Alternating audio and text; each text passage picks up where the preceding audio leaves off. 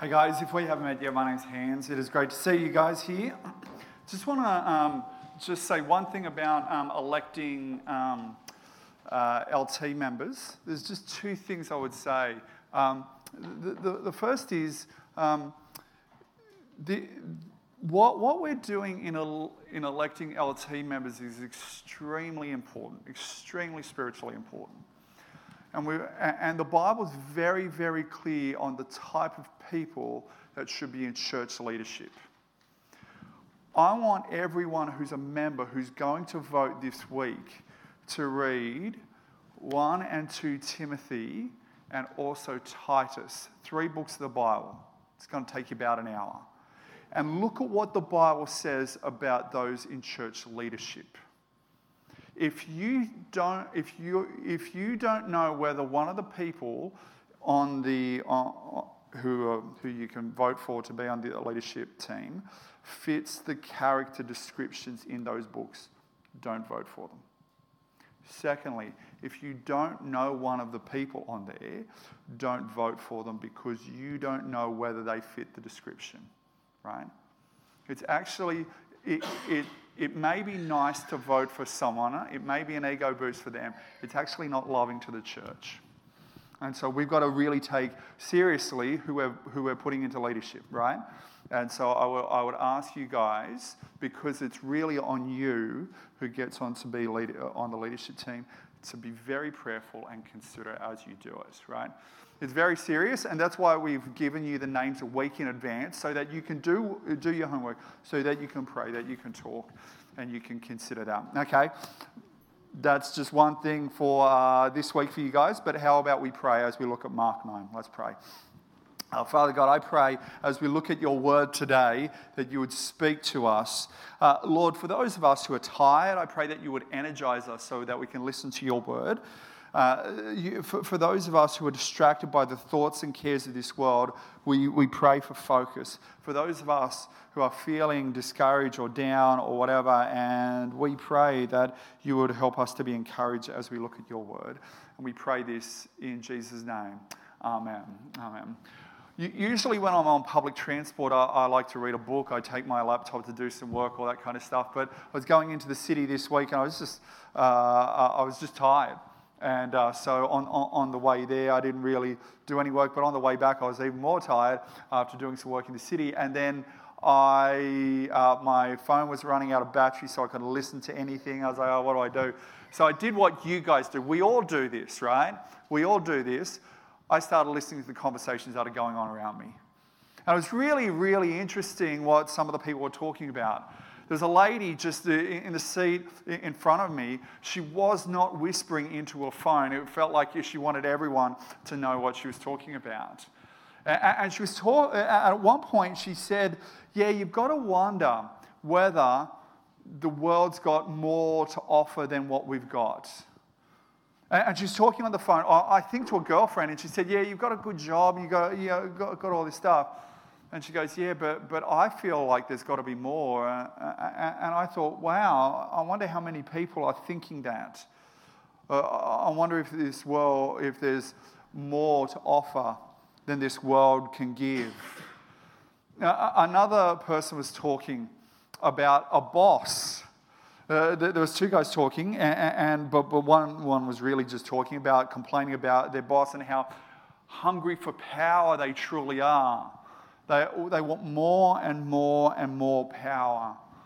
And then he shifted and said, it seems like he wants to be great in the world. He wants the world to acknowledge his greatness. And I actually thought about that too. I, and I thought, well, we live in a world where it seems like we...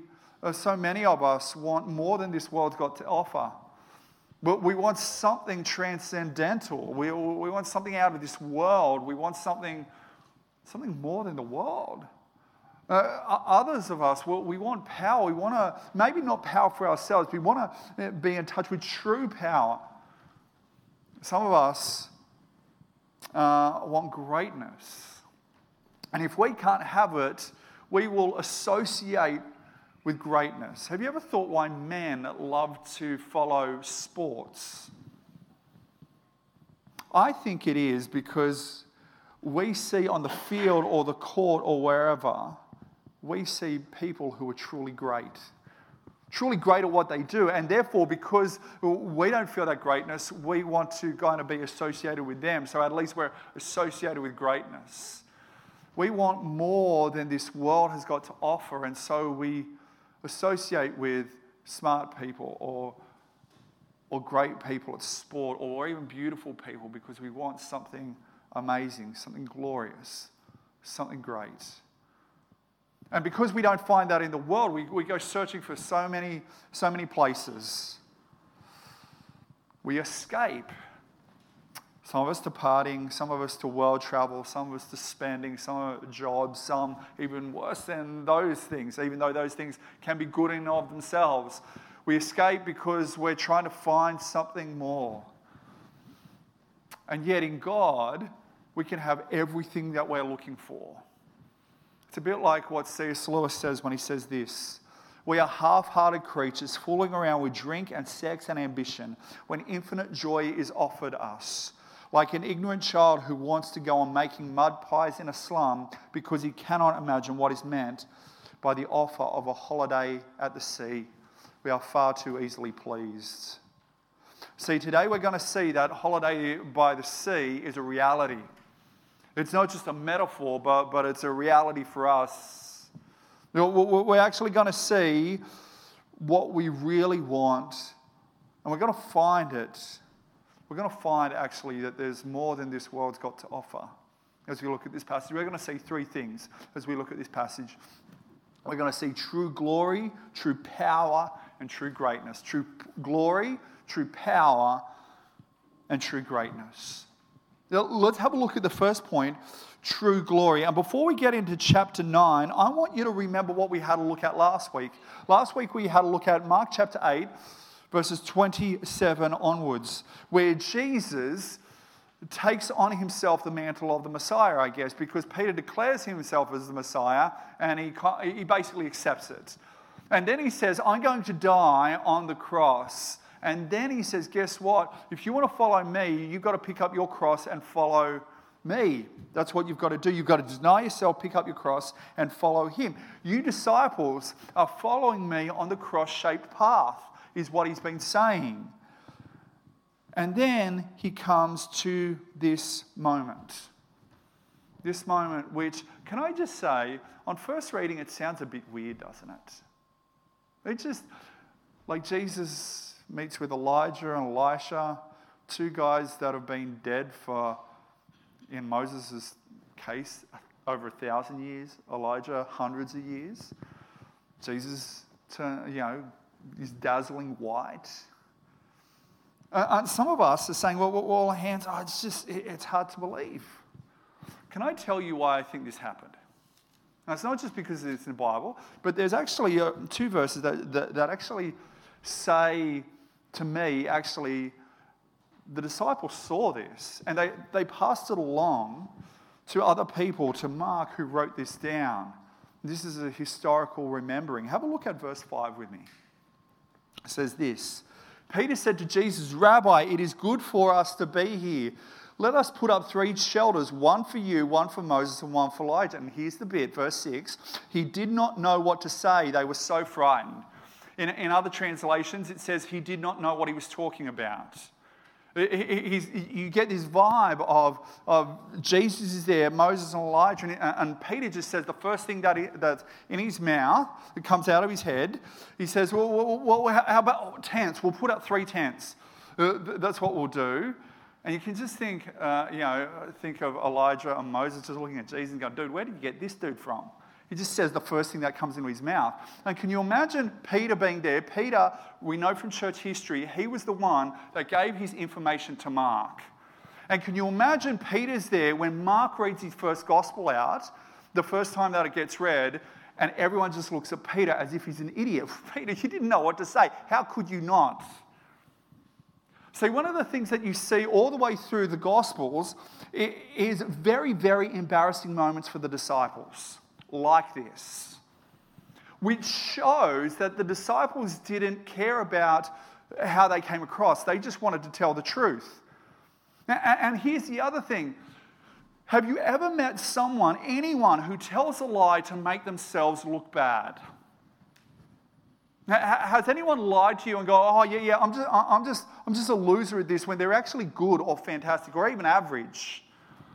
No, people tell lies to make themselves look really, really good. Here, Peter doesn't do that. Peter tells the truth.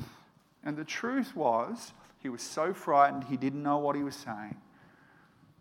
And I think this shows you that actually this happened. But let's move on. What happens in verse two? Have a look at it with me. After six days, Jesus took Peter and James and John with him and led them up a high mountain where they were all alone. There he was transfigured before them. His clothes became dazzling white, whiter than anyone in the world could bleach them. And there he appeared before them. Sorry, and there appeared before them Elijah and Moses, who was talking with Jesus. Jesus, there something happens where his glory shines like anything. He, he is so white. And, and, and why does Moses and Elijah show up? Why, of all the people from our church history, why those two? It is because if you go in the book of Exodus, Moses sees the glory of God and he comes down the mountain reflecting God's glory. Elijah is taken up into God's glory, but here in Jesus is God's glory. He's not a reflection.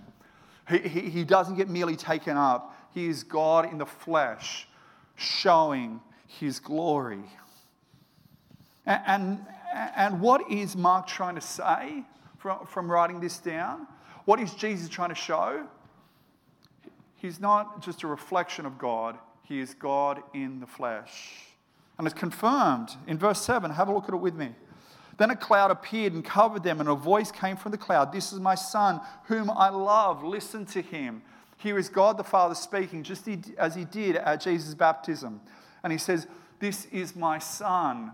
Back in this day, a son would, would basically be on the same level in authority as the father and would do exactly the same things.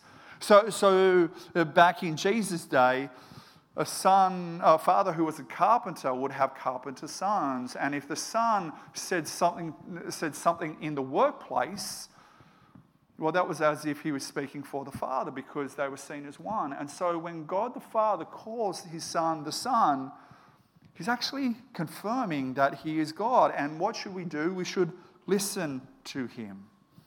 And then have a look what happens. Verse eight. Suddenly, when they looked around, they saw, they no longer saw anyone with them except Jesus. Only Jesus is left. Why? Because both Moses and Elijah pointed the way to God. And here, Jesus is God in the flesh. And so Moses and Elijah did a great job in what they were meant to do. They, they, they were meant to point to God and point forward to Jesus. But now Jesus, God in the flesh, is here. There's a sense in which, yes, you read the Old Testament, they're still pointing forward to God, but they've done a great job and the job is done because God in the flesh is now here. God in the flesh is now here. And you see here in this passage, Peter, James, and John, they are frightened because they get a glimpse of God. The, God in not only the flesh, but God in all his glory. And there's a sense in which they, they get a glimpse of what heaven is going to be like. Because one of the great things about heaven is that you will see God in all his glory. And they saw it. And when we, when we gather together as a church, there's a sense in which we're, we're getting a little taste of heaven. As we gather around God's word, as we hear God's word preached, as we, as we pray in response to God's word, as, as we sing God's word to each other and praise to God through God's word, as we encourage each other in God's word, we have a, a small experience that is much like heaven. That is much like heaven. And that's really, really important. Because I think we're all looking for something just a little bit more than this world's got to offer. And when we gather together at church, we are experiencing that. We hear the God of the universe speak to us, and we can pray to him. But, but one of the things, as I look at this passage, you ask, well, why did he take his disciples? Well, Jesus goes on a bunch of mountains to pray, or goes off by himself to pray a lot of the time. Why does he take his disciples? Why was it so important for them to see? Now, remember the context. What has Jesus talked about? He's talked about he's the Messiah. He's going to die, and guess what? You've got to follow me on the cross-shaped road.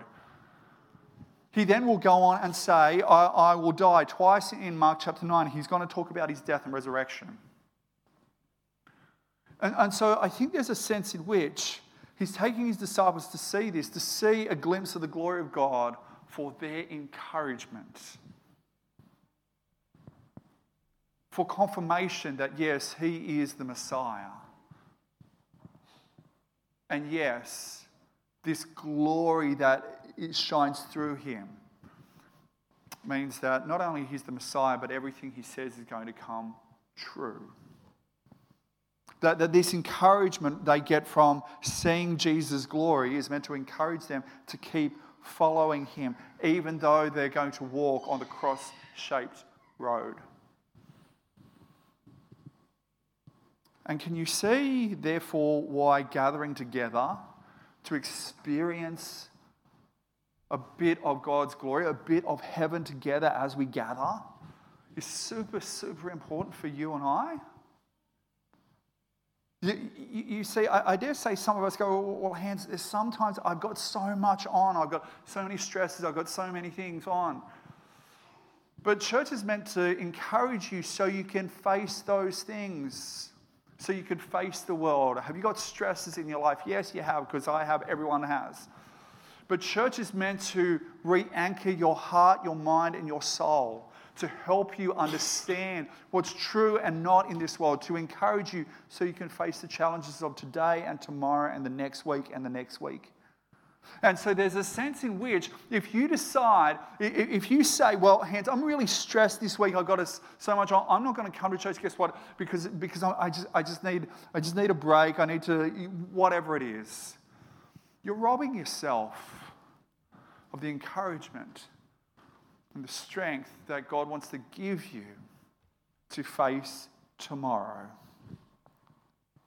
So, see, church is meant to give you the encouragement that no matter what you face this week, no matter what the world throws at you, you know you're loved. You know you have hope. You know you have you are forgiven.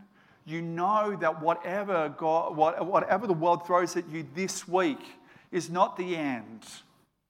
Is is not the end. And so when you get your heart and your mind off the off the affairs of this world and onto Jesus, that encourages you to face the stresses of this week. And so one of the things, if you want to live a life where the stresses of this world are put in their proper place, don't miss church. Don't miss church. Because if you really get every week what we preach and what we sing and what we pray, your, your vision of God and his glory will become bigger and your stresses will become that much smaller. I'm not saying they will go away. I'm not, I'm not promising that at all. But they will be put in their proper place. See, we need that, we need that sense of glory. We need that sense of how glorious God is. And one day we will be taken to that glory. Why? Because it helps us deal with the problems of today. Jesus enabled the, the disciples to see his glory so that they will be able to walk to the cross with him and then start the early church with all its stresses and strains.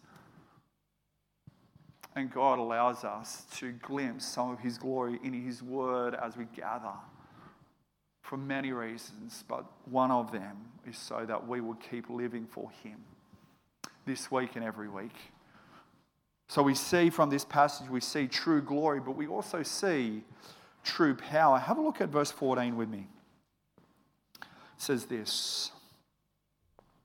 When they came to the other disciples, they saw a, a large crowd around them and the teachers of the law arguing with them. As soon as all the people saw Jesus, they were overwhelmed with wonder and ran to greet him. "What are you arguing with them about?" he asked. A man in the crowd a- answered, "Teacher, I brought my son who is possessed by a spirit that has robbed him of speech. Whenever it seizes him, it throws him to the ground. He foams at the mouth, gnashes out his teeth, and becomes rigid. I asked your disciples to drive out the spirit, but they could not." Here the problem is there's this kid possessed by a demon. And the disciples have, have tried to drive him out, but, but, but they can't. There's a big argument around. And can you see who's arguing? There's, there's other disciples, there's a large crowd, and there's teachers of the law maybe arguing that, hey, you can't do this. I thought you followed Jesus. I thought you had this great power, but you can't do this. And notice what Jesus says. Verse nineteen, "You unbelieving generation," Jesus replied, "how long shall I stay with you? How long shall I put up with you? Bring the boy to me." Why does Jesus give such a harsh rebuke? Why does he say that?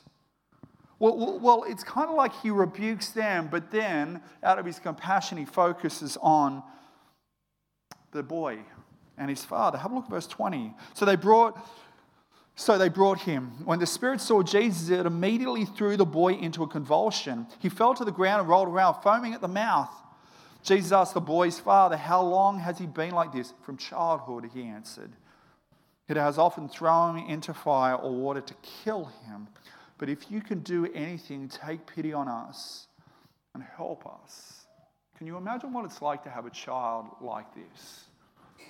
A child who is possessed, who, who, who because of his possession is, gets thrown into the fires and water to drown, to kill him. And so he asks, if you can do anything. What does Jesus say? Verse twenty-three, if you can? Do, do you know who, who you're speaking to, mate? If you can? Here the father is probably going, well, well, if Jesus' disciples didn't have the power to do this, I'm not sure if Jesus does. So, so Jesus, if you can, and Jesus, well, wait up, buddy. Do you know who you're speaking to? And he says, everything is possible for the one who believes. For the one who believes. I remember hearing a, path, a sermon on, on this passage, and, and the preacher was saying, everything is possible for you who believe. So what you've got to do is have a measure of belief, and whatever you believe will come true.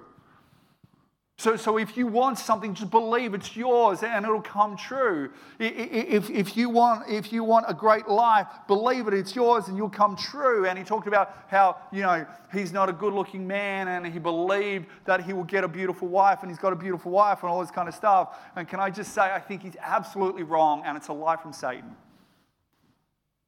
Because this belief is not about your belief and how much belief that you've got, as if you can measure it. It's about who you believe in or what you believe in. See, the problem with the disciples is, as we're going to see, they didn't pray, which implies that they believed in their own power to exorcise this demon, and it didn't work. And they didn't trust in God. They didn't trust in Jesus as they were doing this. They trusted in themselves.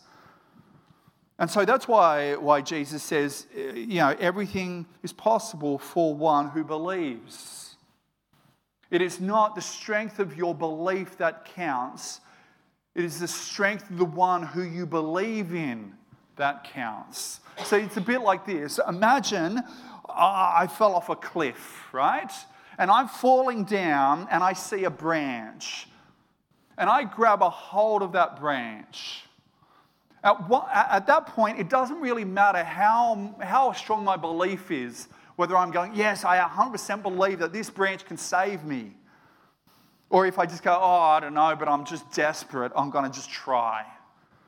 What matters is the strength of this branch to hold me up as I fall. And it doesn't matter the strength of your belief. It matters the strength of the God you believe in. If you believe in God and you believe so much that you want Him to be glorified, not yourself, well, everything, anything is possible. And not anything in the sense that I, if I want something, I'll get it, but anything that is part of God's plan is possible. But can you see the beautiful response of verse twenty-four? Immediately the boy's father exclaimed, "I do believe, help me overcome my unbelief." So, such beautiful honesty. Verse twenty-five, when, when Jesus saw that the crowd was running to the scene, he rebuked the impure spirit. "You deaf and mute spirit," he said, "I command you, come out of him and never enter him again." The spirit shrieked, convulsed him violently, and came out. The boy looked so much like a corpse that many said, "He's dead." But Jesus took him by the hand and lifted him to his feet, and he stood up. Here you see the power of Jesus, the power that is over the spiritual world, but power over the physical world as he helps this boy up. Can you imagine being in the crowd? Can you imagine the disciples? Can you imagine everyone there just going, well, the disciples couldn't do this. Maybe the teachers of the law had to go and they couldn't do it. Jesus says it with mere words very, very, very easily. And the disciples ask, why couldn't we drive it out? And he says, this kind can only come out by prayer. But did you notice Jesus doesn't pray? Jesus didn't pray. Why is that? Because prayer is talking to God, asking God for stuff. Jesus is God in the flesh. He doesn't need to pray. He can just make it happen. But, but the disciples have seen the power of Jesus over and over and over and over again, and yet they still don't pray. He is God's power there on tap, but they don't pray.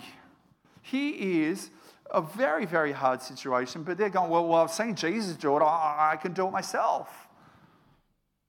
Prayer is one of the greatest privileges that we have as Christians. And yet, I am ashamed to say that I don't pray anywhere near like I should. And yet, prayer is one of the main ways we actually encounter the power of Jesus, where we tap in to the power of Jesus. God is your heavenly Father who loves you, who's all-powerful, and he wants you to ask him for stuff. I think that's amazing. A, a few weeks ago, I took my kids down to a spot right near Sydney Harbour. We drove through uh, Kirribilli, um, and, uh, and as we're driving through Kirribilli, I point out, I said, "Kids, that's Kir- Kirribilli House. That is where the Prime Minister stays when he's in Sydney." And Niels is like, "Let's go and talk to Albo." And I was like, "I don't think we can." And they're like, "Why not? You know, Dad, you pay taxes. You know, you should just knock on his door and go, 'Hey, let's have a cup of coffee with Albo, right?'" And I said, "Well, no, you know, because because he's just got, he's very busy and there's guards there." And, and then, then Niels didn't take no for an answer. He goes, "We should just dodge the, the guards and just run in there." And I said, "Yeah, we'll probably get shot or something. It's not a good idea, right?" Because he's the Prime Minister and normal people just don't go up and have a conversation with him generally, right? But imagine if one Albo's son in the middle of the night comes to his dad and knocks on his door at two a.m., and says, "Dad, I really need you right now." I'm sure the Prime Minister will drop everything to talk to his son. And you know, as a Christian, if you trust in Jesus, you have got that ex- access to God, your Heavenly Father, in prayer. That, that, that everything will be put on to one side metaphorically so that he can listen to you. So why don't we pray? Well, I think we don't pray because verse nineteen, we are an unbelieving generation. We don't pray because we believe in our own ability to make things happen rather than God's ability to make things happen. We all do this. And yet, not praying is to not tap into the greatest power the world has ever known. Yesterday I played basketball down at Macquarie Uni, and um, imagine for a second, just imagine for a second, Michael Jordan rocked up, right? But, but just imagine we're, we're playing, and uh, Mike goes, because we're on first name basis, me and Mike, and uh, he goes, oh, oh, could I play with you guys? And we're like, oh, oh no, no, Mike, we've got this. Uh, actually, we we can win. But but if you want to sit on the bench, we'll call you when, when we really need you. And for the next hour, we just play. And Mike says, oh, I can cut. No, no, no, no, I'm, I'm cool. We got this. We got this. I mean, how stupid is that? He is the greatest player the world has ever seen, and we don't use his power.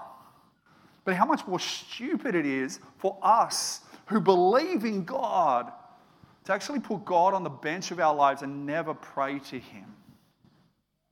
He is the power, infinite power, and we're saying to God, no, no, no, no, sit on the bench, I've got this.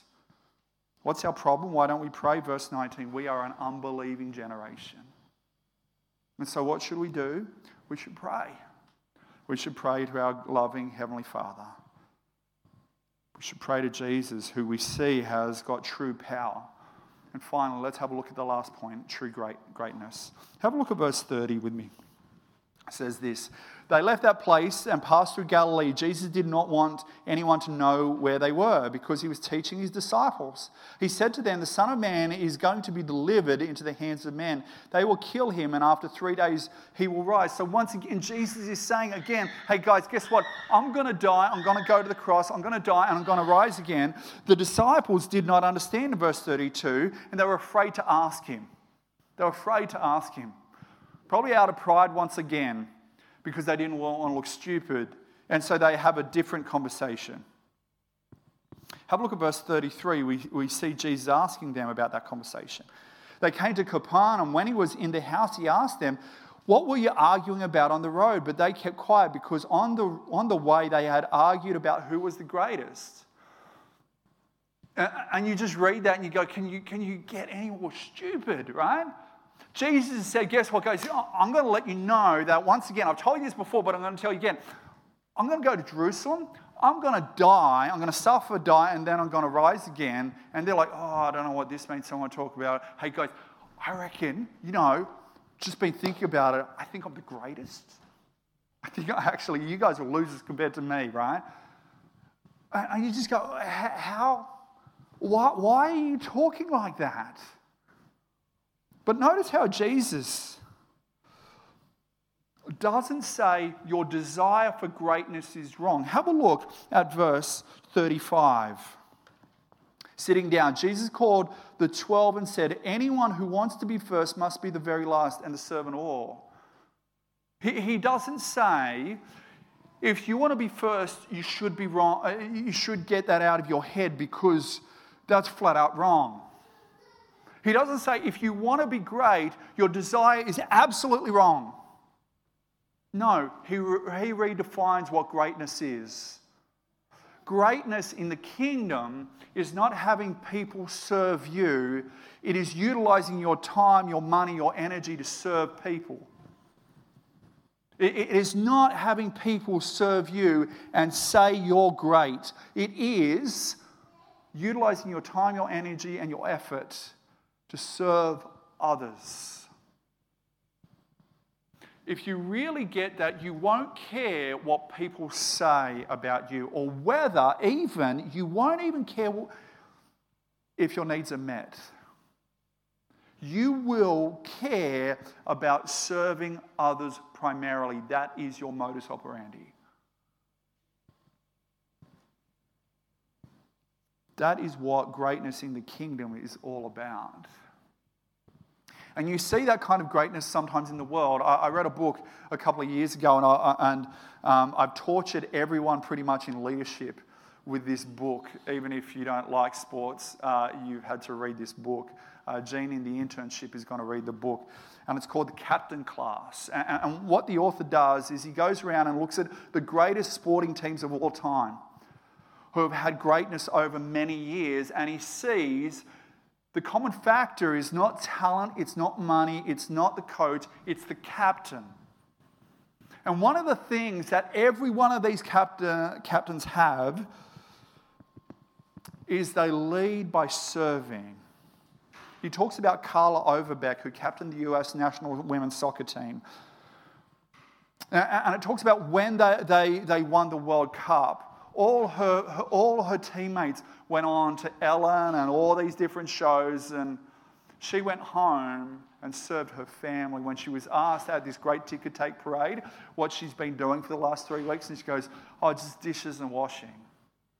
Well, when they got off the plane, generally in sporting teams, the youngest person on the team actually takes all the bags and stuff. It was Carla Overbeck that, that actually got all the bags. It was her that organised all the water. It was her that served and served and served. It was her who was the first one to go to her teammates and say, hey, you look a bit off. Is there anything I can do to help? In the background, serving. Now, you're probably saying, well, Carla Overbeck and all these other captains, they had a book about them. They saw glory in the world, right? But what if no one sees me? What if only God sees me? And can I ask you if you're thinking that? Because I've thought that this week. Why is God not enough? If no one ever praises you for the way you serve at M C C, if no one ever really, you feel never really listened to here at M C C, but God knows how you served and God can see that and God loves the fact that you've served, why is that not enough for you? Isn't it verse nineteen, we're an unbelieving generation who wants the praise of men more than the praise of God?